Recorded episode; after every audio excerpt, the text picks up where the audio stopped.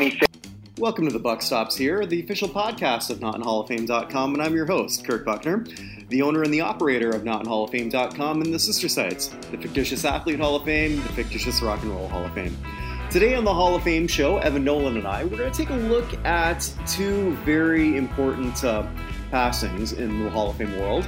Uh, the first being uh, Florian Schneider of Kraftwerk, uh, one of the most important bands that just don't get their due. Uh, Florian was an original member of Kraftwerk, a founding member of the group, and we look at his career and legacy. Uh, we also look at Don Shula, who passed away at the age of 90. Uh, legendary coach. Uh, legend is a word that is thrown around a lot, but when you're talking about Don Shula, it's not a misnomer. The man was a legend. The most coaching wins out of anybody in the National Football League. That says a lot. Uh, former also two time Super Bowl champion with the Dolphins. Uh, we also had a little bit of a project. If the baseball season of 2020 is cut in half, or maybe doesn't even happen at all, whose Hall of Fame case is hurt the most? So, with all that being said, hope you enjoy the show. Evan, how you doing, brother? I'm doing pretty well, although uh, my job not quite sure of that because I've worked for them for six and a half years and I'm changing jobs within the company, which was supposed to be happening Monday. But apparently, they because of COVID nineteen, they can't actually get my background check in time. But I've worked for them for six and a half years, so I'm not sure what they think I've been doing. oh, okay, interesting. Yeah, it's, it's a little weird. So I guess I'm delayed at the start, but I'm I'm not quite sure like why they need a full background check when they've already run multiple ones on me previously, or what they think I have done in the last three years. But whatever. I, I, I, think they want to find that Jeopardy appearance. yes, that's been locked in the archives forever. I hope so. Well, you did. So I, I wanted to apply for that. You, uh, but at the time I finally decided I was going to apply, then they said it was uh, not applicable to Canadians. They had a Canadian on there though, just recently, didn't they? I think they did. I don't know. I haven't watched the show in a long time. All I know is when I went online to do that, it was specifically for Americans, and then it said Canadians cannot apply at that time. Oh, I mean that's because there can only be one Canadian on the show at a time. No one can no one can show up to back. Um, yeah, I'm going to blame Bieber. that's actually just the best thing to do. So, I mean, no, nobody's really going to disagree with you on that one that's what I'm going to run with. I probably I would have embarrassed myself anyway. Beyond as long as uh, I had the Cliff Clavin dream board for me, I would have done been okay. But you know, there's just mm. too much shit. I just don't know.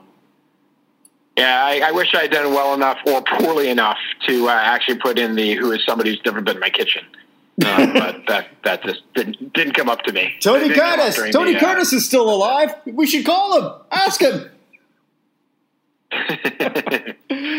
so anyway, uh, how things in? Uh, are you on on the liquor yet? Are you still no. um, abstaining at this point? I, am still abstaining, and mostly because I'm too lazy to go and buy that buy it at this point. Uh,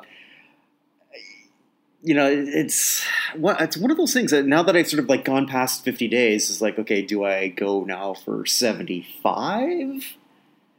and sort of prove that. I mean, like when the, when the bars aren't open, it's also really not that tempting. Mm.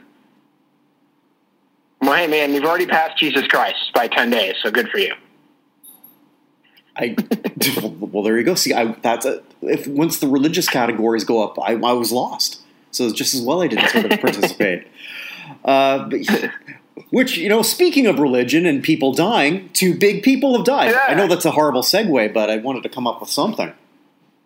Yeah, right. It's, uh, it, it, was it was a tough it was a tough place to go from.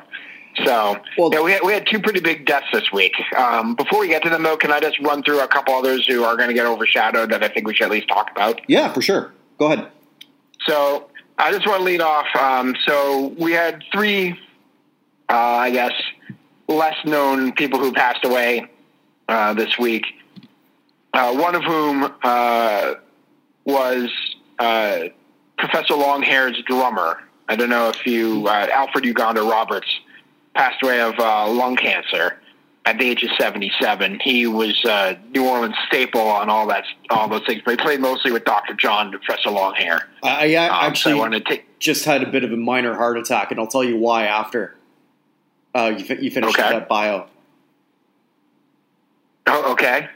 Um, second one, uh, passing away uh, just today, was um, Mike Storen, who was uh, the first general manager of the Indiana Pacers and also the last commissioner of the American Basketball Association. Um, a commissioner who is actually not in the Hall of Fame. I know it's ridiculous to think they exist. um, but he was also uh, commissioner of the CB of the Continental Basketball Association and the American uh, Arena Football League for a while. Oh, Um, so, uh, three-time commissioner, uh, passed away at the age of 84 of lung cancer. But uh, the one I did want to bring up uh, for you, um, well, actually, another one too. Brian Howe also passed away, who is the uh, lead singer of Bad Company after um, I can't think of his name. Paul Rodgers. Uh, uh, yeah, after Paul Rodgers left. So Brian Howe took over for him. He originally uh, played with Ted Nugent, or Ted Nugent discovered him and got he recommended him, and he passed away of a heart attack at age 66. But finally, uh, Sweet Pea, um, uh, Sweet Pea, I can think of Sweet Pea's last name, uh, Atkinson. Sweet Pea Atkinson is there was a lead singer of a band called Was Not Was. Do you remember their Yes, I do. Walk the dinosaur. Walk the Dinosaur? Exactly. Uh, so Sweet Pea Atkinson passed away at age 72 yesterday. Um, and uh, I just I, I knew that was one that, or actually two days ago now, I knew that was one that might just uh, slip through the cracks. But I just spent right before we got on here, I was just listening to Walk the Dinosaur for the first time in probably 25 years, and it is as campy and fabulous as I remembered.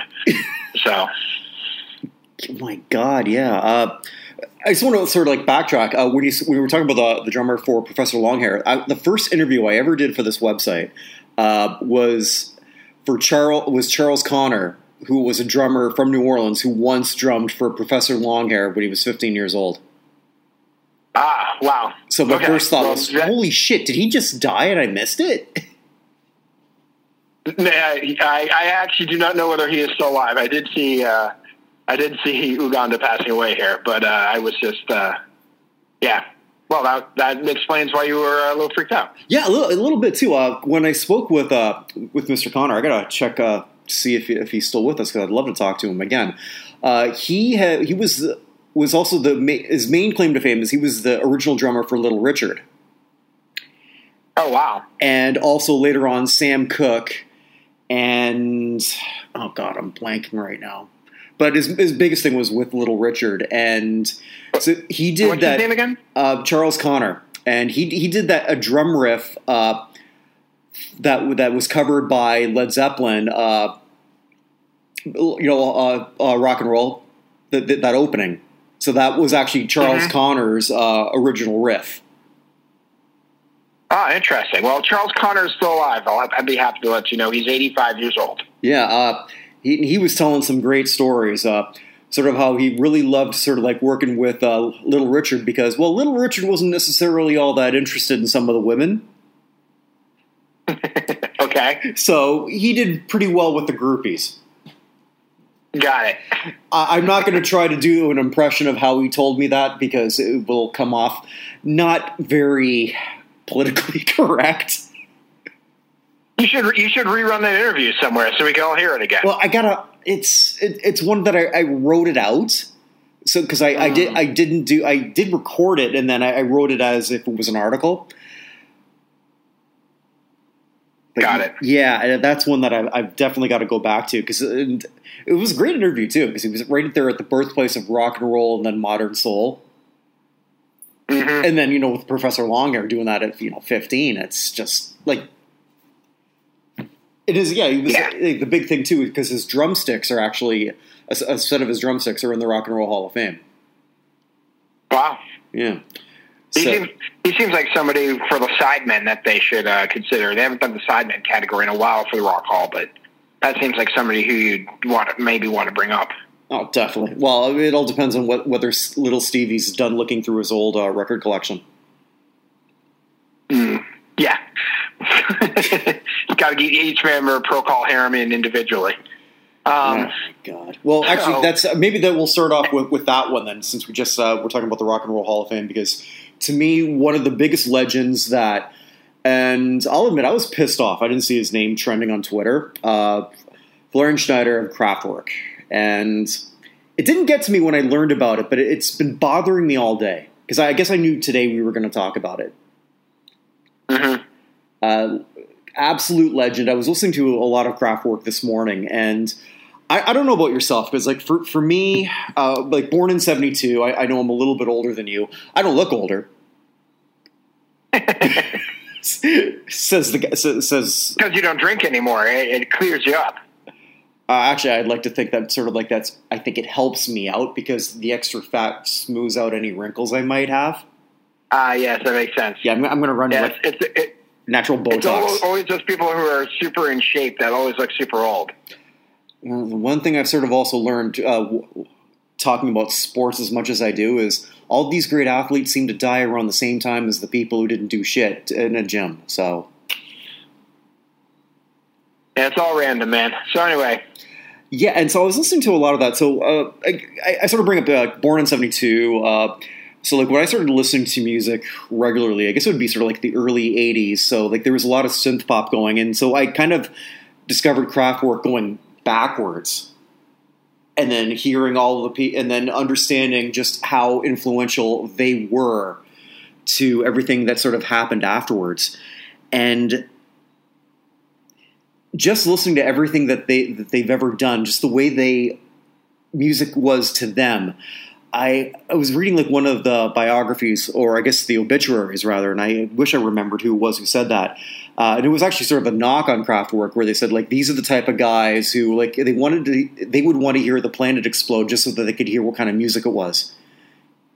And it mm. kind of was it's kind of accurate. That's the type of guys that they were. The way that they looked at music was so much different than everyone else. And then the way that everyone listened to Kraftwerk and how they sort of interpreted their music, it's such a blueprint for so much of what we're listening to today. Yeah, absolutely, 100%. And Kraftwerk's been number one on your list now for several years, right? Uh, off and on, yep uh, off and on, depending on sort of who who was eligible at that point in time. Uh, they're back at number one right now. Like I know when Radiohead was first eligible, they moved into that spot. Uh, they've never been lower than number three. Mm. And and to I was saying to the credit of the nominating committee, at least they put Kraftwerk up multiple times over the years. Just much like many other people they put up, eh, they haven't they haven't had their way uh, in yet through the voters. Um, and I wonder if, like when Donna Summer died, they finally put her in. Uh, whether this is a situation like, oh my goodness, the main uh, the main person here, or one of the main guys here, Florian, excuse me, uh, passed away. Uh, Florian Schneider passed away. Uh, now maybe I should take a deeper look at Kraftwerk, and now maybe they get in. I hate saying that's what happens at the Rock Hall, but that's what happens at the Rock Hall all the time. It, it does. And uh, was it you who said on a, on a, previous show that they could probably get in via like the the Ahmet? Uh, I always say his last name wrong, so I'm not even going to say it. Uh, the the Ahmet E. Eric, Ertegun Award. Yes, thank you. Uh, yeah, yeah, yeah I mean that, that. that that is something that you might consider. Except they need to get every single uh, record executive who's on the nominating committee in there first but yeah, I mean, a musical excellence, they're good. Even even at this point, even though they're still, it's, they're not necessarily old enough for it. Like a a foundations of rock, those those, folks who like got Wanda Jackson and other people in that way. I, I they just need to be in it. It's, it's farcical with the way music has gone and how far music has followed down Kraftwerk, the path Kraftwerk laid out for it, mm-hmm. uh, that they are not in at this point. And you know, it's not like a, you know we were talking. I know this is a really horrible analogy, but it's not like when we were talking about Eli Manning, how we've said uh, that there's no point where I'm ever going to see him as the top, as one of the five best guys in whatever whatever group of finalists he's in. Kraftwerk has been that almost, er, well, not almost every single time they've been nominated. Mm-hmm. The only uh, criteria that the Rock and Roll Hall of Fame has ever said they had was influence. It will influence and musical excellence. Right. Those are the two. So that they're two for two by a wide margin of anyone of any other group I can think of. Mm-hmm. And Yeah. the, the only thing maybe that's not as- yeah, I was just gonna say the only thing that doesn't that sort of gives me a bit of solace is it's not like they've ever done one interview where they said, "Hey, you know what? We really love to get into the Rock and Roll Hall of Fame. It means a lot to us." And I yeah, you don't think they thought about it once, unless somebody asked them. yeah, you and I have talked about this before that would if they got in would they even show up and if they showed up would anyone even know? hmm um, just because they've been so anonymous looking to the general public at large. However, I mean, I don't know if you saw uh, Edwyn Collins when he found out a couple days ago that, he, that uh, Florence Schneider died, said that they asked what he thought of Florence Schneider. He, just, he had two word answer. Did you see what he said? No, I, I didn't. What do you say? He's God. That's all. That's all Edwyn Collins said about it. Um, I mean, there's there's just there's a large portion who understand how important they are. There's a large portion who haven't quite figured it out yet. Um, but I I hate to say I think this probably improves their odds of getting in the hall, but I think this probably improves their odds of getting into the hall. No, it, it, it probably does. Uh, I, I hope it does. I feel like I'm sort of on this little island banging that drum, and then at the same time banging my synthesized drum. Huh? Huh? Okay. Not not not an actual drum. It's you know computer generated, but you're still banging it. You're I'm you're still banging it, yeah. the keyboard. Yeah. It's and, and again, I and I want and I always ask myself every time I get this passionate, like, why do I care this much when I know they don't? And I, I- think I also have a one regret. I never saw them perform. I, I was invited to do that once in Toronto, and I never got around to it. I forget why it was I, I couldn't I, I couldn't go, but oh well. No. And clear, clearly a giant in music, even if he's not as well appreciated on this side hmm of the Atlantic and by necessarily the the more casual music fan. Um, but clearly one of the giants of music uh, passing away. And the weird thing was he died April 21st, and it wasn't told, it wasn't mentioned until a couple days ago. Have you been noticing this has been happening a lot though with a lot of the people we've been talking about over the last couple months? Yeah, it happened to Neil Peart too, didn't it? It, yeah, There it, wasn't he- it did with him, and then a, like a few others. before they said so. yeah, you know, quite a few others, and I don't know why that necessarily is. Uh, uh, other than maybe like it's been a busy news day, they're just people just keeping stuff to themselves a lot more. I, I'm not really sure why. I, I don't know either. Or he had the audacity to deny something other than COVID. So, You know, there's that. but Uh, so another uh, bigger legend uh, in some in, in some circles, actually, in, yeah, I, I'd say a far more bigger name. Uh, Don Shula passed away at the age of ninety, peacefully, I Mhm. believe, if if I read that correctly. Uh, would you put him on the Mount Rushmore of NFL coaches? I don't know how you don't. Yeah, I mean, someone came up with a Mount Rushmore the other day that I saw. I think I don't remember CBS or whoever for coaches, and they had they had Don Shula, Bill Belichick, Paul Brown, and who's the fourth? Um, which was interesting because I would have presumed that Lombardi by default would have been there. hmm Um, but Shula is the all-time uh, leading coach in wins in NFL history, um, and he's still that by quite a bit. Well, he's he's ten ahead of um, Halas, right? But he's he's by quite a bit way out ahead of everybody else. I mean, just think how amazing Belichick has been for the last twenty plus years, and Belichick's still like sixty wins behind it, which is crazy. Um, so he's, I mean, he's the he's also the coach of the only team to go undefeated all the way through. hmm Yeah, and it's I not mean, just uh, what he did with the Dolphins too. Like, uh, coached a lot of very very good Colts teams. He did. Yeah, he no, he did. Um, Yeah, but I mean, he's he's he's best known for his time in Miami, um, and and being kind of the dean of of uh, of coaches for years and years and years here. It's uh, I, you know I was prepping sort of like for that one. Uh, just to do the quick bios and then just looking about looking how everyone is giving their their condolences. A lot of the former players all using the deference of Coach Shula, which just shows how much he was loved. Uh, I remember then when I got the chance to talk to Richmond Webb, just when he was talking about just that, getting that call just from Coach Shula. Do you want to be a Dolphin? And how excited he was.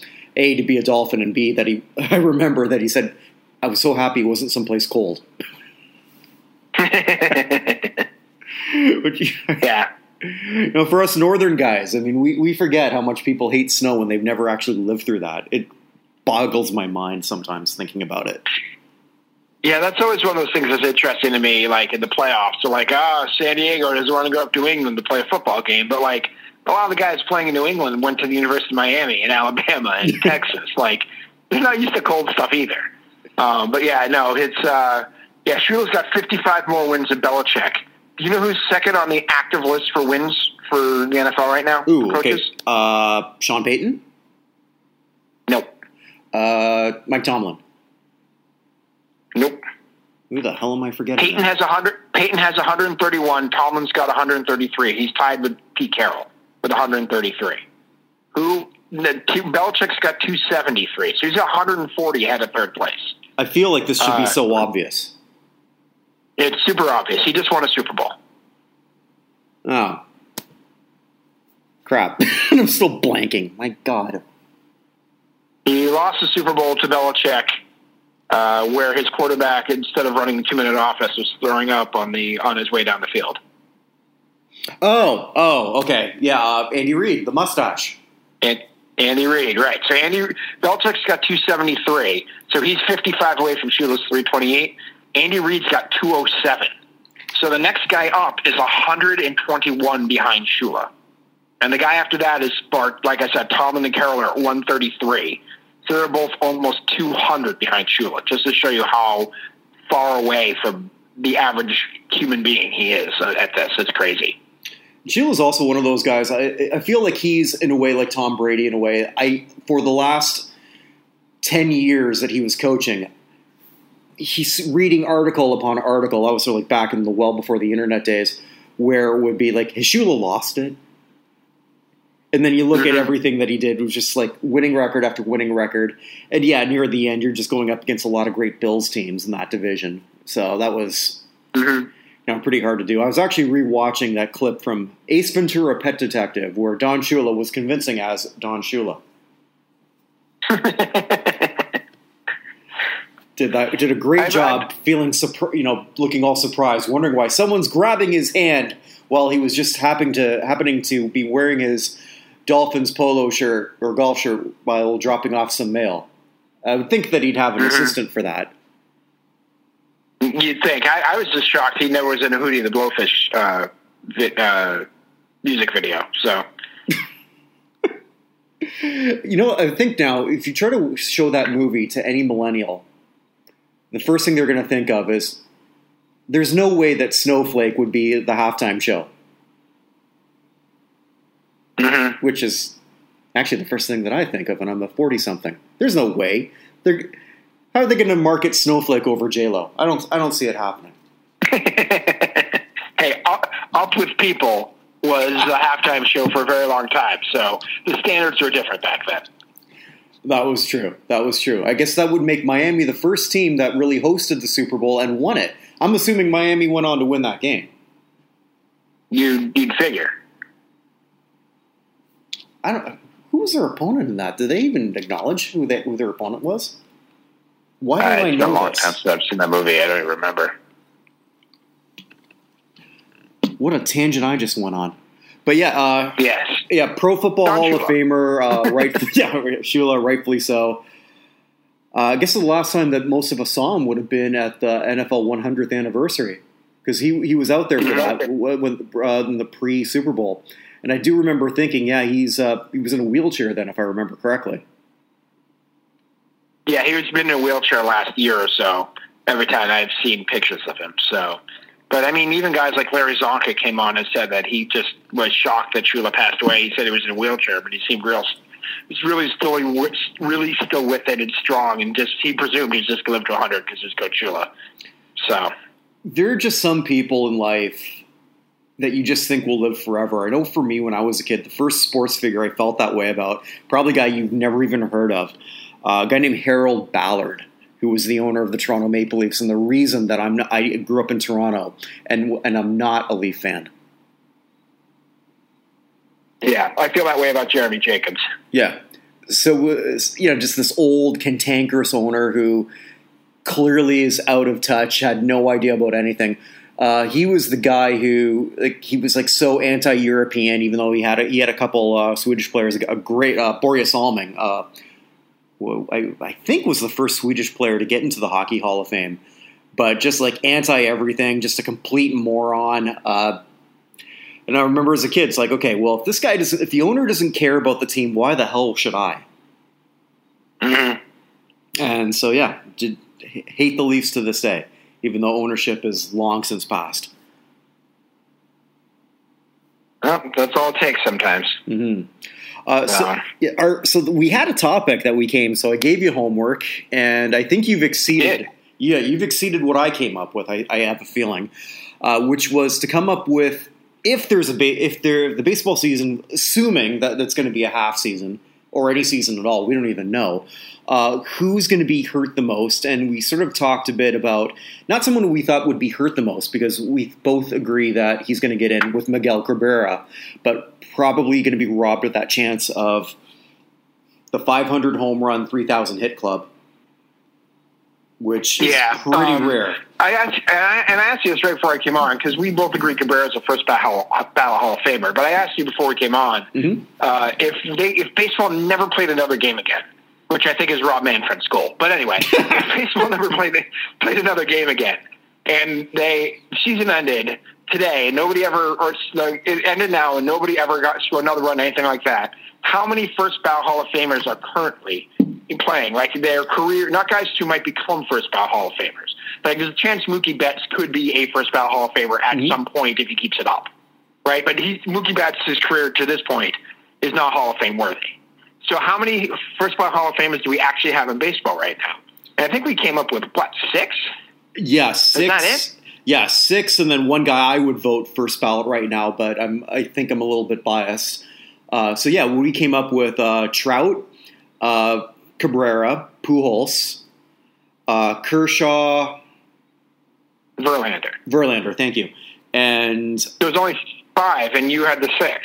Yeah, well, right, who you could you could argue, you could you could convince me might have a shot at it. Yeah, and it's, it's just maybe because I'm so big on when someone's that dominant over even a short period of time, and that's that gentleman's Max Scherzer, and I, I, I'm probably wrong when I say that at this point, but that's just I guess what I'm believing, and I'm, I'm, I know I'm not thinking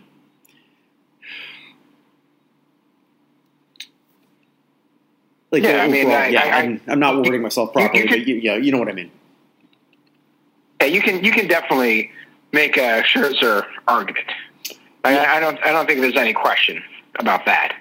Um, I mean, Jacob Degrom's also won two back to back Cy Young awards, mm-hmm. uh, but I'm not with with ten and nine and 11-8 records. That's how good he was because that Mets team is so bad mm-hmm. or was so bad but it's hard for me to it's hard to see who else you would put in because there are guys who I thought would get there, and we'll get to some in a second, who just ended up short.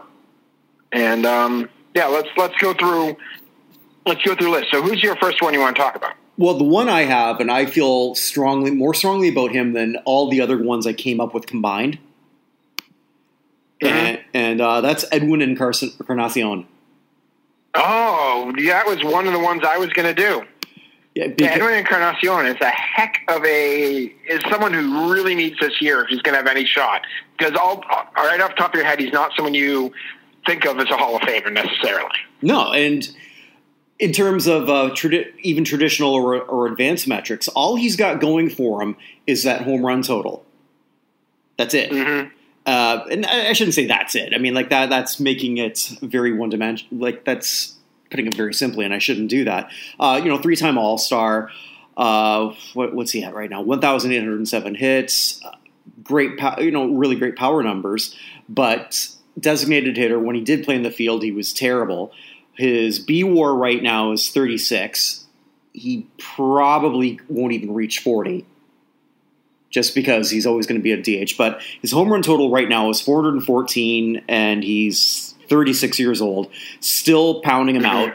Last year he did 34 four home runs. So this guy needs 500 home runs to be in that conversation. Uh, if I remember correctly, I don't believe he's been associated with PEDs. I don't believe he has either. He's not someone who comes to mind. Yeah. So uh, whether he has or hasn't sort of irrelevant. Just right now, there's been no association with him. So I think this is the guy who needs to hit as many dingers as possible. And he's running out Agreed. of time to do it. So losing yeah, a year so, at age, oh, actually, he's going to be 37. So losing that is massive for him. I think more than anyone else. Yeah, he, he needs it. So I don't work. I mean, it's a question now as to how much 500 home runs matter again, mm-hmm. because clearly during the PED era, 500 home runs didn't matter at all, right? And we had so many people zoom past it that the magic of the 500 got lost. At this point, though, right now for uh, all-time home run leaders, uh, we have Encarnacion is third at 414. Mm-hmm. So it's Pujols is 656 because he's Albert Pujols. I don't think it mattered when he played. Uh. Miguel Cabrera's got 477, Encarnacion's got 414, and Nelson Cruz, believe it or not, has 401. There's no one else above 350 in, in majors right now. The next one up is uh, someone who I will boo the rest of his career, Ryan Braun at 344. uh, still, w- w- still one I the most. I've been on record saying this before. What he did with his PED stuff is one of the most despicable things anyone has ever done. Yes, basically trying to ruin the guy who took the sample and destroy his life uh, because this dude cheated and knew about it.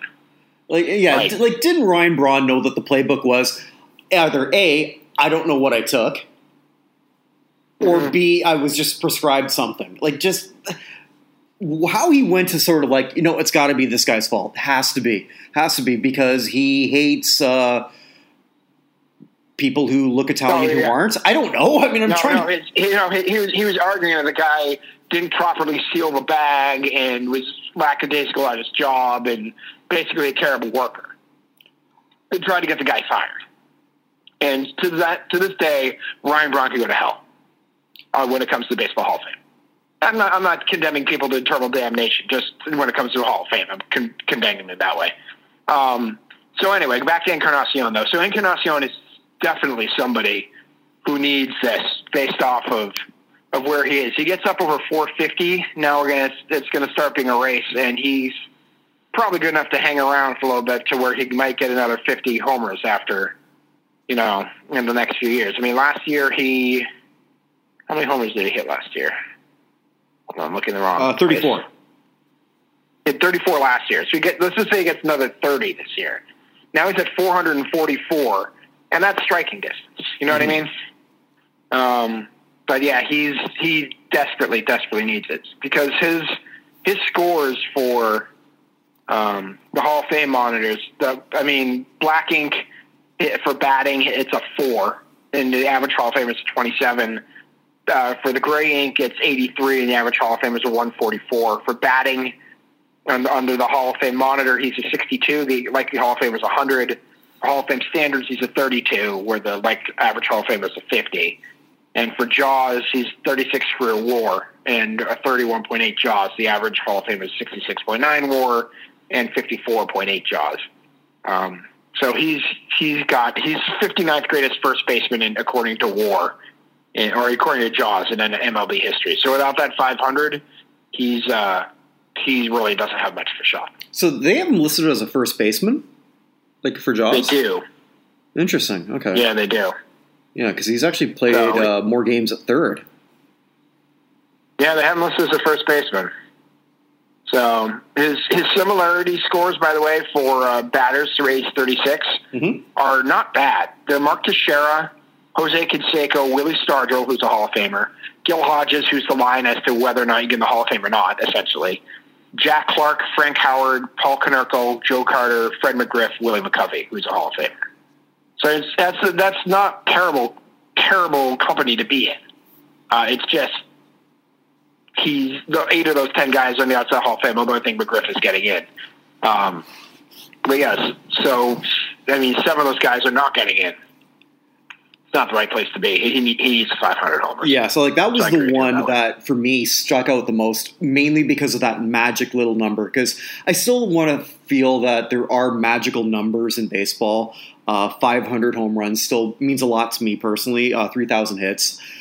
Those are two the two magic numbers. Uh, it's funny we're talking about Pujols. I, I thought that actually this might sound so weird. If if the season sort of gets rip, ripped away in half, that might actually help him in terms of magic numbers. If you want to consider 100 a B WAR number, like a magical number, because he's been up and over Mhm. that number, and he could easily have such a bad year because he's at 100.8. Like two years ago, he had a negative 1.8 B WAR. Yeah, it, that, that could that could definitely hurt him. Yeah, So- I know that no that that's not going to make I mean, one I mean, in, in, in, difference. ter- in terms of overall standing, but he's not. He, Pujols is a don't even think about it. First ballot vote. So. Oh, definitely. But it was just one of those things that I kind of found sort of interesting, and that's why I kind of, not kind of, uh, as much as I believe in advanced statistics, it'll never feel magical because there's not not going to be something right there on the scoreboard that says, okay, uh, he's just now hit 100 in B WAR. Mhm. It, it'll never happen. It, it's just right. Yeah. Nobody nobody cares. Right. Yeah, so that was my that was the one that I I wanted to talk about more than really everyone else combined. Okay. Well, I, he's on my list as well. Um, so that's uh, that's a good person to start with. Right, so um, who do you so can I give you two based off of the other important number there, sure. which is the three thousand hits? Mhm. So um, number one in hits is also Pujols right now with thirty two oh two. You talked about Cabrera last week at twenty eight fifteen. Well, Yes. I want to get to number three in the active hits list in a second because I think he's a separate case. But I want to go to number four on that Mhm. hits list with twenty three hundred and fifty five hits is Nick Markakis. Ooh, that's a good one. So Marca- Markakis is 35. He just signed a one-year deal with the Braves for four million bucks in the offseason, so he's going to be coming back. Uh, he's an interesting person uh, to be in here because I believe. Let me just double check this before I say what I think I'm going to say because I read this earlier in the week. Uh, he has two Gold Gloves. Uh, he finished sixth in the Rookie year, year voting, but he's only been an All Star once in his entire career, and that was in 2018. Jeez. And one-time All-Stars do not often no, find their way into the Hall of Fame. The only ones that However- yeah, the only ones that do are when the All Star games didn't exist. Right. So he had 118 hits last year, which was the lowest of his entire career. He also only played 116 games, which was also his lowest of his entire career. So he averages essentially uh, close enough. If I'm looking at this over his career, it's uh, it's about 165 hits a year, probably a little higher than that, but 165, 170 hits a year. If he gets another 150, now we're in the 20, we're in the 2,500 hits, and now the count is on Mhm. if you know what I mean. So him missing out on this year, I don't know how much longer Markakis is going to play. I don't know how much longer Markakis is going to be an everyday player, particularly in the National League. There was no DH, although I don't know if you DH in the American League anyway, because he doesn't have enough power to do so. But he's somebody who, if he has any shot, needs another 150 hits this year. Um, and, and because that he's going to be entirely counting on his 3,000 hits number to get in. Uh, so that that's my first one. Do you any thoughts on Markakis before I move to the other guy who's a little bit further down the list? No, uh, that's actually someone I didn't have and I should have. Um, it's it's weird because like growing up, Baltimore did not feel like a baseball purgatory, but it sure does now, doesn't it? Yeah, it was. I mean, I used to go to I used to go to school in Washington D.C. and I lived in D.C. uh, in 2007 through 2010. I think I've told people before I was a partial season ticket holder for the uh, Washington Nationals at, at one point. Um, and uh, but my uh, brother-in-law came to visit us in D.C. and he wanted to go to Nationals game. No problem, we had the tickets. But we also wanted to go to an Orioles game. There's an Orioles Tigers game. We walked up 15 minutes before the game, bought $50 seats, three rows behind the first base dugout, and there was nobody there. Oh my god! And I, yeah, it was. I, I should have caught a foul ball, except for the fact that I insist on taking keeping score at every game of that. It actually bounced off my scorecard into a uh, guy visiting from Guatemala at its first baseball game. So I felt better. I didn't feel so bad about that because um, I already had my Rob Gear ball, as I brought up before. Um, but yeah, I mean the Orioles, the Orioles and with Ripken were great. They were great through the Jeffrey Maier situation. They were, I mean, they made the ALCS not even five years ago, right? Against the Royals, was it the, the Orioles Royals series? Yeah, about that. Oh. And then just ever since that time, it's just they've been. I know it's only been, yeah, I think you're right. Like only five years ago when they last made the playoffs, but still, it just feels like so much longer. It just feels like their last good, consistent player was Mike Devereaux. Like it's it's it's been a long time for the Orioles to feel feel useful. But yeah, I mean that that's probably part of the reason Markakis never got elected anywhere because he's consistently great. He's hitting getting 175 to 190 hits every year, but he was playing in Baltimore. And nobody saw him. Mm-hmm. So anyway, so the second one, who's a little bit further down the list and is a younger person, but I think needs us to get there, is uh, a shortstop, Elvis Andrus. That's a good so one. Yeah. Andrus yeah, so Andrus has 1,700 career hits, and again, this is a this is a can we get in?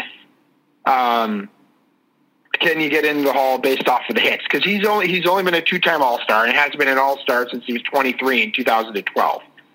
Played his entire career in Texas. 1,723 hits, uh, career batting average of 275, so not great doesn't have he was second in rookie of the year his first year and doesn't have any gold gloves anything like that. But he like i said he has 1700 hits. He's 11 years in the league and he is uh, 30 years old. Mm-hmm. so if he can get he's, he's already more than halfway there. Say he has six to seven more years. He needs this. He needs another 100, 100 to 150 he needs another 150 hits essentially this year, get him in the 2,000 range as a 31 year old, and now he's really making a run at 3,000. Because I think that is the only way Elvis Andrus is getting in. Yeah, I think that that's a that's a really good one. Uh, also, be nice to see an Elvis in the Hall of Fame. I don't know why. Well, at least this Hall of Fame. Yeah, the Rock and Roll's got two. So. Well, they got to they got to spread the love of Elvi you know, we need more Elvis in the world. I, I, I, just love the name Elvis, not because of Presley. Just yeah. love the name Elvis. That's why. That's why you liked it when I called the Patriots logo the flying the flying Elvi. I do. the Patriots come out with that thing. I do. It looks like Elvis with a weird hat. So, uh, yeah. So that's that's my second one. Oh, well, I guess my third one because you did Encarnacion. Let's go back to you. Who else you got? I'm sticking with uh, Team Canada and Joey Votto. Yeah, Votto's somebody else I have on my list too. Yeah, go, and, go, go give the Votto one. Well, with the Votto, it's uh, he's his best days are, are are past. Although he did have a nice little All Star uh, comeback year uh, in 2018, uh, winning the on base percentage. Uh, no, that was actually his seventh. Seventh time he's led the league in on base percentage. So he's got that dar- that darling thing that people are looking more at on base percentage than batting average. Certainly a lot different than God when I was a kid. I it was one of those things at the back of a baseball card. I never gave a crap about oh, on base percentage, and now that's all I look at. Go figure. Uh, but you know, he's got the former MVP. I, I think he, there's a case already there, but he's, he's 36 now. He's got to add as much stuff as possible. It's hard to get into the Baseball Hall of Fame if you're under 2,000 hits. Mm-hmm. He's he's going to yeah. get past that, uh, 1,866, but he's he's just now now he's in that stage where he's got a pad. Yeah, he's he's under 2,000 hits and under 300 homers. Right. And under a 1,000 RBIs. Like he's just under all three of those things. He's got 1,866 hits. He's got 284 homers and 944 RBI. It's entirely possible he can, with a good year, could pass all three of those this season. Yeah, very well could. And hits are always going to be a problem for him because he's got that great batting eye. Right. You know, but he but he had 100 he had 137 last year and 143 the year before. He only needs another 134. Uh, mm-hmm. So if he did what he did last year, he's over 2,000 hits. Yeah, so like Votto is going to be one of those names I have a feeling that's going to be debated for a long time. And I think eventually he's going to get into the Baseball Hall of Fame because of some of the advanced stats that he has. But he mm. also is in that dangerous Bobby Abreu territory also. Yeah. Yeah, so they have him as the 14th greatest first baseman. Um, and just using Jaws, he's a 62 career WAR average Hall of Fame is 66.9, so he's right below there. His peak WAR is up, is above where the average Hall of Famer is, and his Jaws score is 54.4, and the average Hall of Famer is 54.8. So he's like right there. He's a six-time All-Star. He, like you said, he won the MVP. He finished second uh, back in 2013. Um, no, I was going to say 2013, uh, 2017 mm-hmm. as a mm-hmm. 33 year old. I got his age and everything else combined. It messed up. Finished third in 2015 seventh in 2016, sixth in 2013. Like he's he's consistently up there. He finished second rookie of the year. He's won a Gold Glove. Um, I mean, he's got he feels like a Hall of Famer, whereas Markakis doesn't necessarily feel like a Hall of Famer. Andrus doesn't feel like a Hall of Famer, but Votto feels like he might be a Hall of Famer. And I think that's going to help him because he's consistently been in the discussion as one of the best players in his league. Yeah, and I think also too why I looked at him is his 2018 to 2019 drop off is pretty significant, especially in his calling card of OBP, o, yeah, OBP, not OPP. Yeah, yeah. you know me. Uh, so going from 417 to 357. So like that's something that is a little bit alarming. I feel, and I don't know. Votto is one of those one of those guys. He's I think he's a Hall of Famer, but I can see how he could also drop off easy. Yeah, he also led the majors in OBP uh, three separate occasions in the NL and four occasions of than that. So he's led the league in OBP seven times, which is going to help. He led OPS twice led in slugging once, uh, led in walks four times or five times actually. Um, yeah, he's he's someone I'm I can easily see. I don't think like I think you're right. He's he's below. He's not someone we talked about as being a surefire fire first ballot. But give him some time, particularly compared to, to everyone else. I think he's in. Particularly if he can get over. If he essentially did what he did last year in a down year, uh, although he dropped his batting average quite a bit. He's a 307 hitter uh, career now, but he hit 261 last year, which definitely did not help. Mm-hmm. Uh, but if he if he can have 140, 134 hits, 16 homers, and 56 RBIs, which is not crazy for him historically, depending on how you feel about that drop. He's above all those like minimum numbers in people's heads. Um, so I think you're right. I think a healthy age 36 season for Votto helps a ton. Yeah. Uh, who, who else you got? Uh, I'm going to go back to two players on the same pitching staff. Uh, one of whom I brought up last week, who's Jon Lester. Mm-hmm. Um, and so Lester, uh, let me get him here, going from guy to guy. So Lester, um, career-wise now, uh, has so he's 190 wins, 108 losses. Now, like I said, I think we're going to get to a point now with just the way pitching is done in the majors where 300 wins is, if not impossible, highly unlikely to ever happen again. Uh, so I think 200 at least becomes the new threshold for a lot of people. Although Pedro never got to 200, but Pedro was Pedro. Right. Um, and no, no, no, and Kershaw, I don't think he's ever going to get to 200 either. I don't think he's there. I actually don't remember off the top of my head, but I don't think that necessarily matters with him either. Um, but Lester is more of a bulldog who is a better postseason player than he's a regular season player, which is kind of crazy when you think about it. Um, and he's a significantly better postseason player. And he's got three rings: two with the Red Sox, one with the Cubs. but get him getting up over 200 wins is important, I think, for him uh, to, to bolster his case. So right now he's at 190 uh, strikeouts. He's at 2,355. So he had 165 last year. Just getting another 100 and you know 45 gets him up over 2,500 uh, strikeouts in his career. Entirely doable. Um, and he's five-time All-Star. He hasn't won a Cy Young, but he's finished in the top 10 four times, including finishing second back in 2016 when the Cubs won the World Series. Um, to Arrieta, his teammate, actually. Um, so I I think that a, a season here for a healthy Lester gets him over the minimum requirements that he's going to need that his uh, postseason performance is going to carry him through. Mm-hmm. Uh, do you want to go to your next one, or should we talk a little bit more about yeah, Lester? sure. So, I mean, if you want to talk more about Lester, that's fine. Yeah. What do you think? Yeah, just one thing I, I sort of want to add, and that's uh, just, uh, and I know I've said this before, just my pet peeve when people, uh, be it writers, really anybody, talk about the ba- talks about the Baseball Hall of Fame. I, I get that as, in quoting Bill Simmons, that baseball is an individual sport masked in a team sport. Having Mm-hmm. said that, playoff performance matters and it should and and so often people don't talk about it unless they've unless maybe there's an agenda.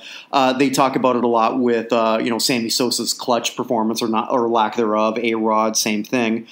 Uh, but they Mhm. don't talk about it and they should with you know with Jon Lester and guaranteed there's not when people talk about that there's not going to be enough focus on playoff performance. That's sort of why I've sort of been anti Billy Wagner whose playoff performance is just the utter shit Right.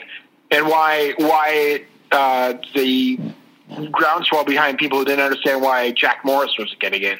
He was a hell of a performer in the playoffs, at least as, ever, as far as everyone remembered. and It and, and it was time to get in. and that was a big catalyst for me. And I, I get why a lot of people, like the big saber, sabermetricians or in advanced stats, why they would point at, at Morris and say, yeah, he's overrated. Okay, but when it mattered the most, he was there. And that that does matter, and I think that's something that really do, should be looked at at guys uh, like like Jon Lester. So that, that's just Yeah. the one thing I, I really wanted to add because like that's something that has always bothered me a lot. Even when they talked about Mariano Rivera, like just so you, his stats were just so sick, and they were even sicker in his postseason. Right, which is part of the reason, other than the fact the Red Sox broke the A six year curse, for the fact that they started that that four down three nothing comeback off of Mariano Rivera makes the whole thing even more improbable and magical because Mhm. Rivera was absolutely terrifying for a large portion of my twenties. So, um, yeah, so Lester's Lester's uh, if you look at the advanced metrics, it's not good for him getting in.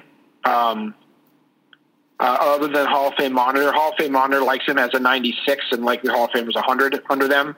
But like under Jaws, the average Hall of Fame pitcher is a 73.3 career WAR. He's at 44.8. They list him as the 151st best starting pitcher of all time. So I think getting over those other numbers is going to have to help for the overly statistically minded individuals who might be taking over by the time he's actually up there to be voted in. Mm-hmm. So the second one, can do you know who who the other member of his pitching staff I'm going to talk about is? Let me know. It's Cole Hamels. Yeah, I figured. So Cole Hamels uh, is 163 and 121 in his career. He's got 2,558 strikeouts, so he's over that 2,500 mark. He's been an All Star four times. Uh, finished at the top. He's never finished higher than fifth in Hall of Fame uh, in uh, Cy Young voting, but he's finished sixth twice, fifth once, and eighth once. Um, he, excuse me, he uh, was the postseason MVP in 2008 of the of the both the NLCS and the, uh, the World Series uh, for the Phillies back when he was 24 years old. Uh, with the remember the year that the Tampa Bay Rays made the World Series? Um, I think they were still Devil Rays at that point. Um, but he is somebody who needs another full year of being really, really good to get there. he actually has a higher career WAR than uh, than Lester. He's got a fifty nine point five, where Lester was at like forty what forty eight point four. I just had it, but I didn't remember it. Uh, their similarity scores are very very close. Um, but like black ink has him as a one when the average Hall of Famer is a forty.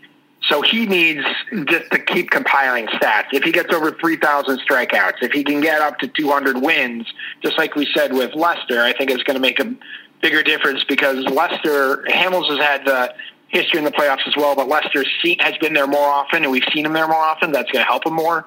But Hamels is somebody who needs a couple more years here of really good pitching in order to even enter the conversation. Mm-hmm. No, I, I, I, like I like that one. Uh, I like Hamels a lot, uh, but I do agree he needs he just needs to compile, compile, compile. Uh, I have a pitcher, and I wonder if I only have one pitcher actually. Originally, I had Zack Greinke okay. on on it, and then I then I just sort of took him off because I, I, I, don't. I, I, think he's.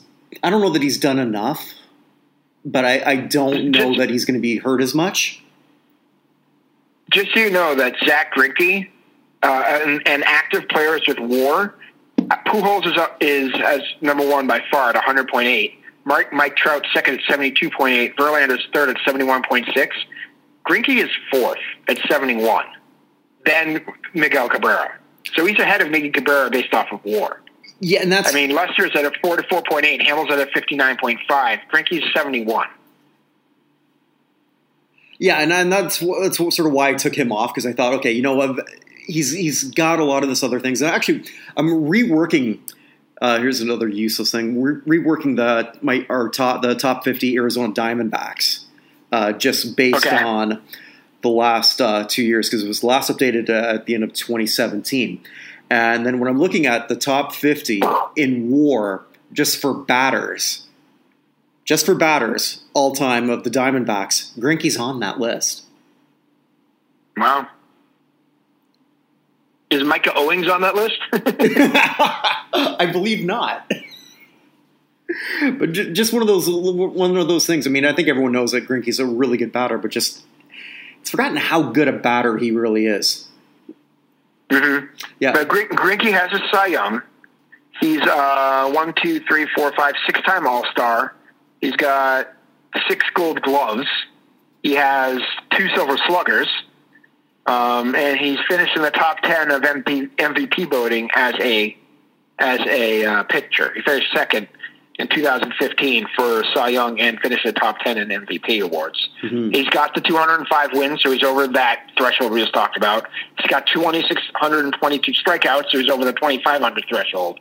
So yeah, I, I think Greinke is somebody else who I don't necessarily think of as a Hall of Famer. Um, but then again, he's played mostly in Kansas City and Arizona, and I guess he played with the Dodgers too. But like he's played in places where he's not necessarily as seen. Played in Milwaukee, um, but yeah, Greinke is Greinke's another guy who he gets up into the 230, 240 wins total. Again, wins are stupid, and we've all determined, but that's still something that old guys look at. Mm-hmm. Now he's got a real he's got a real uh, argument uh, for getting in. So, but I mean, that's still 35 wins away, and he's 35 years old. So mm-hmm. who knows? Well, this is the youngest guy I've got, and just uh, I, I kind of consider this my wild card. And considering what he accomplished last year, this will probably be a little surprising. But I got Stephen Strasburg. Okay. And uh, give, give, me your give me your argument. Okay, so here this is here it's a pitcher who just feels like forever he's been on a pitch count, but he's 30 now, or I guess he'll be 31 for this year. 100 record of 112.58. Now I know we just sort of like went through all about this with wins and whatnot. Uh, and that's a great, it's a phenomenal winning percentage of 112 uh, mm-hmm. and, and, 58. But yeah. he always feels like he's on borrowed time. He does. And maybe it's just sort of like this whole era, like he just Strasburg. Just to me, it's almost like he's he's protected behind this this glass. Like don't break until until you actually need him. He's the Samuel L. Jackson, uh, you know, from Unbreakable guy to me. Mm-hmm. So he's coming off his his best year. has he done enough to be a Hall of Famer at this point? No, eh, not even close. But he's got to do a little bit more. Now he's in he's he's in his back nine. It doesn't feel like he's in his back nine, but he is. Mm-hmm. And I know he's got that World Yeah. Series MVP, but like we just discussed, it's not talked about enough, and it never will be. Yeah. So yeah. So he, I, I think, he, I think he needs. I think you're right. He needs this season to keep building his resume. yeah, to to, to really build that up, uh, to actually have a year where he's the ace because he's not. Scherzer is. Mm-hmm. So like all this hype and all everything that's always been put around him, and he's just slowly putting together good year after good year, but he doesn't have a whole lot of time left to put on a monster year. That that is a good point. Um, interesting because I had I put Strasburg in the same category a, a little bit as someone else I brought up earlier is Jacob Degrom. Mm-hmm. Both of them are 31. Degrom didn't start until he was 26 in the majors. Right, he won Rookie of the Year. He's been uh, Degrom's been an All Star three times. Uh, won two Cy Youngs. Uh, finished eighth another time, and seventh another time, and he's finished top ten of MVP voting twice. Like Degrom is five years behind Strasburg in terms of compiling, uh, but is actually ahead of him in WAR.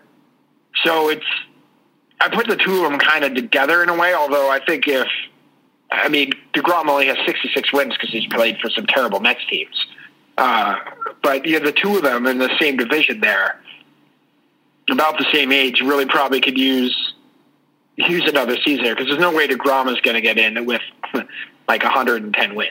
Like this is not going to happen. It's kind of um, they, they need yeah. they need the opposite of each other. Degrom's got to compile, and Strasburg's got to Right. have like one monster year to really put himself in a conversation. Because right now he's not, and he's still and he's capable of it. That's true. No, I agree. He is, and he's got a hell of a team around him still, which is going to help. Yeah, because Strasburg's got a WAR thirty three point five, and Degrom's at thirty five point five, despite the fact he's only played six seasons. hmm So, um, yeah, that, that's going to be interesting. You're right; they are opposites of each other.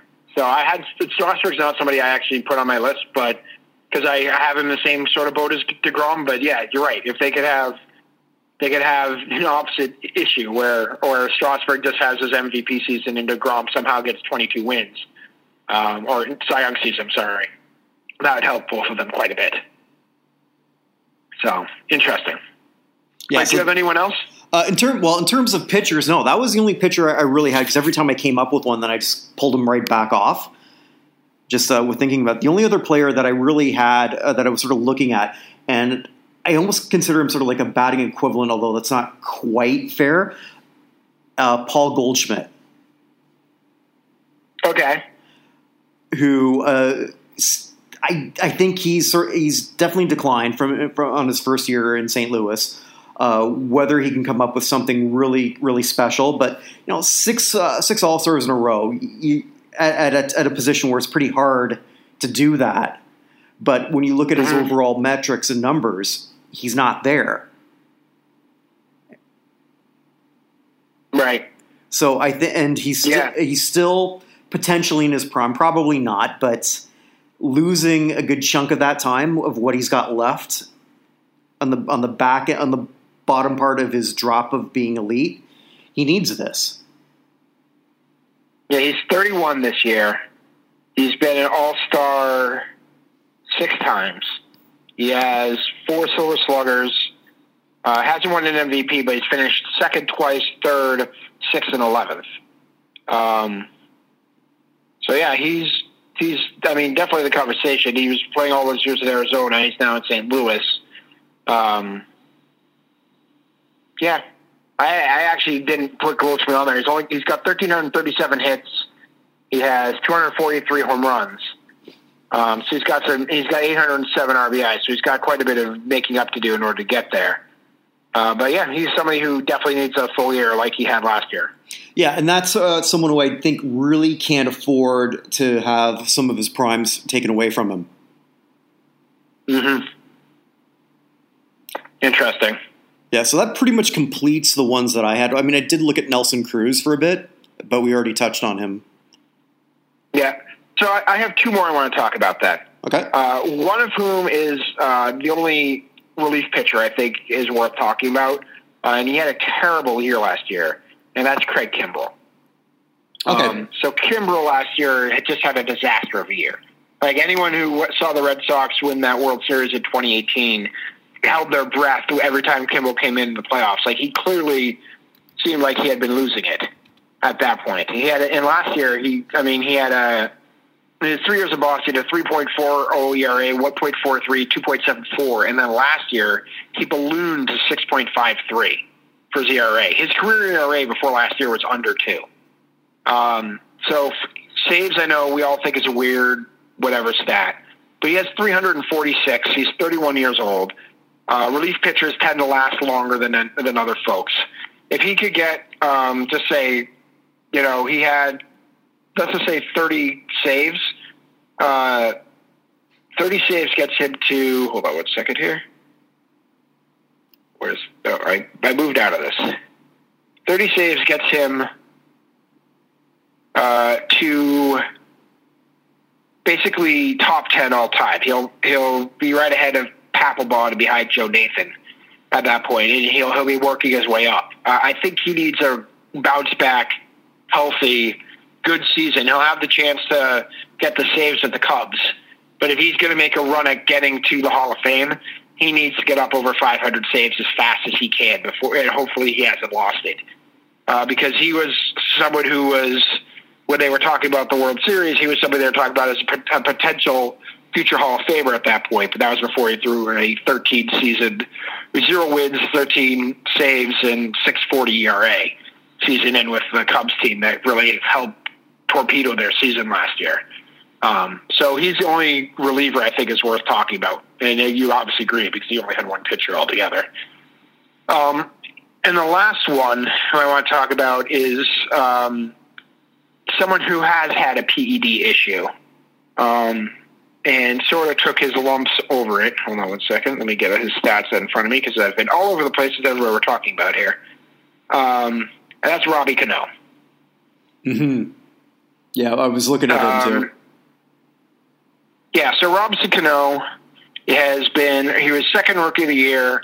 He's got one, two, three, four, five silver sluggers, one, two, three, four, five, six, seven, eight, no, seven, eight All Star games. He's finished the top ten of All Star uh, of MVP voting uh, six times in his career. He has uh, 2,570 hits, uh, batting average over 300, uh, 324 homers, 1272 in RBIs. Uh, last year was his first the Mets. Not the greatest. He only had, got to play 107 games after only playing 80 the year before in Seattle. So it's entirely possible he's never going to be healthy enough to really get where he needs to get to. But he's only 430 homers, or 430 hits away from 3,000. And I think with his PED convict, his uh, PED conviction's the wrong word, but positive PED test.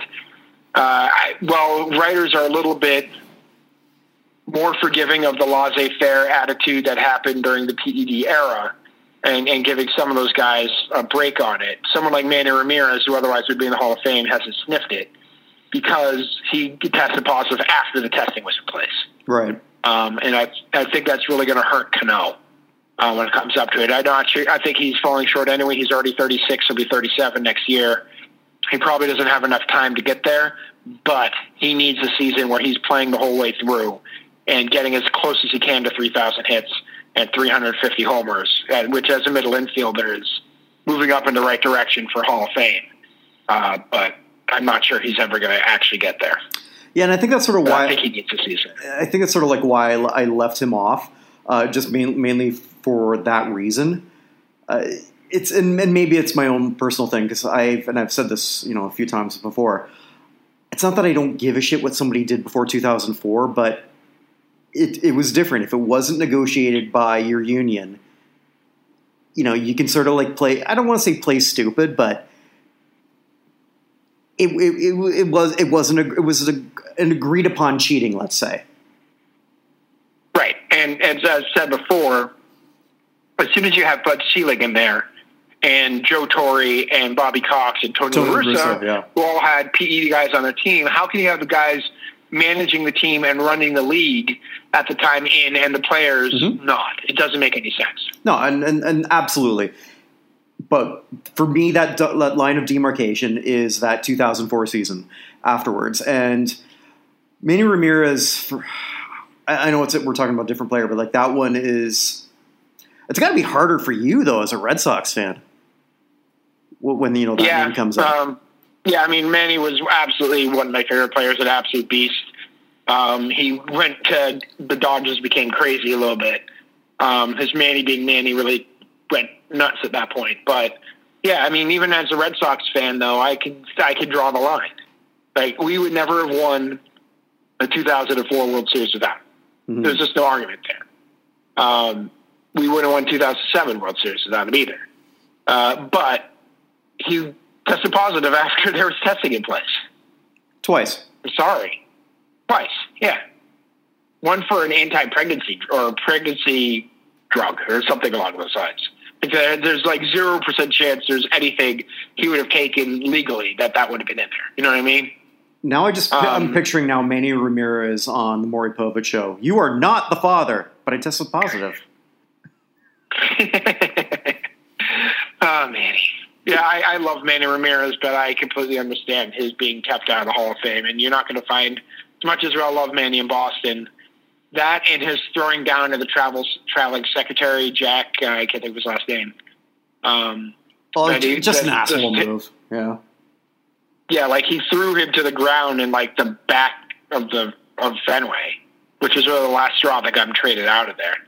Um, yeah, there's there's it's as a Red Sox fan, he was one of the greatest players I've ever seen, possibly the most beautiful swing ever on a Red, for any player who ever played for the Red Sox.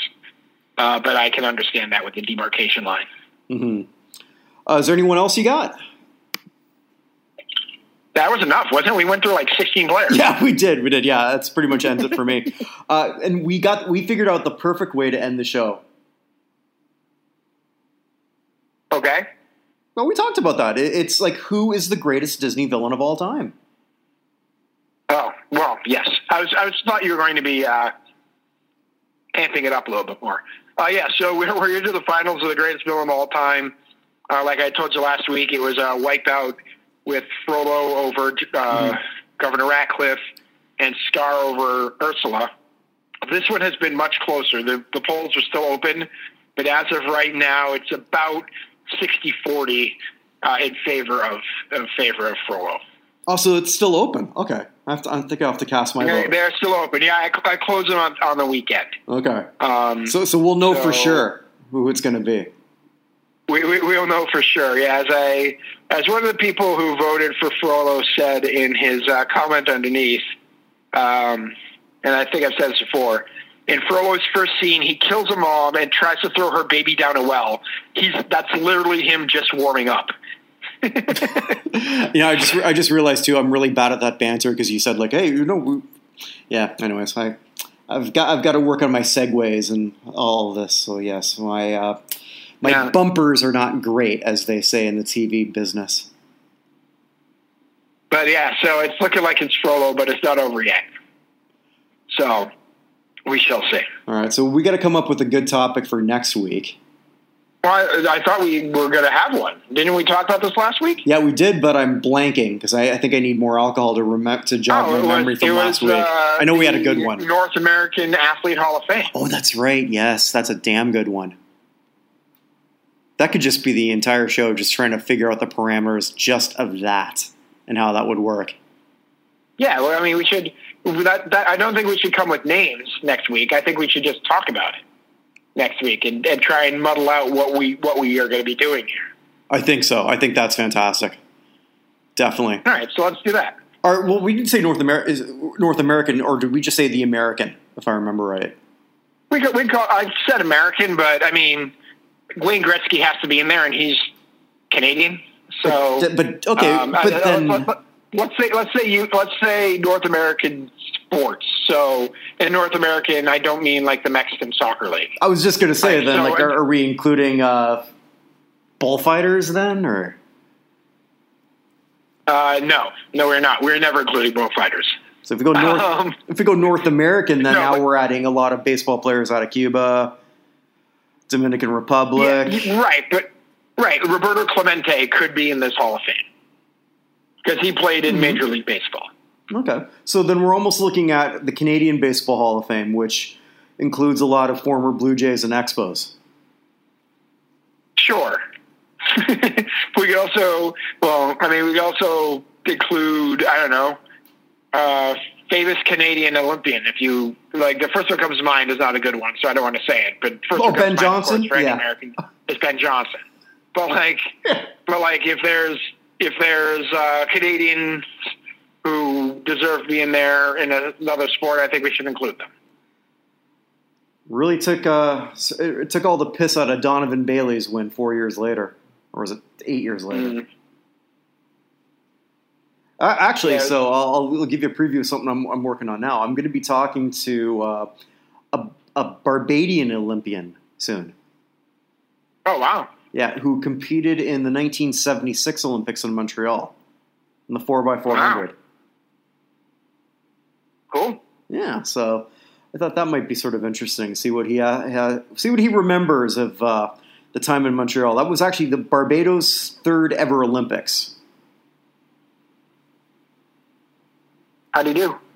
Uh, uh, did uh, they just made the their didn't make the final heat? But still, you know, just Hey, sort of like it there. Good for him. Yeah, well, exactly. I mean, like, there's like Barbados became a country in dun, dun, dun, dun, was it 1970, but they were able to send uh, people rep- represent in 68 because I guess that was sort of impending. Uh, so there was a 72, so 76. So that was it was one one of 11 Olympians, Wow. which is uh, you know I, th- I think pretty goddamn cool. That is pretty goddamn cool, of course.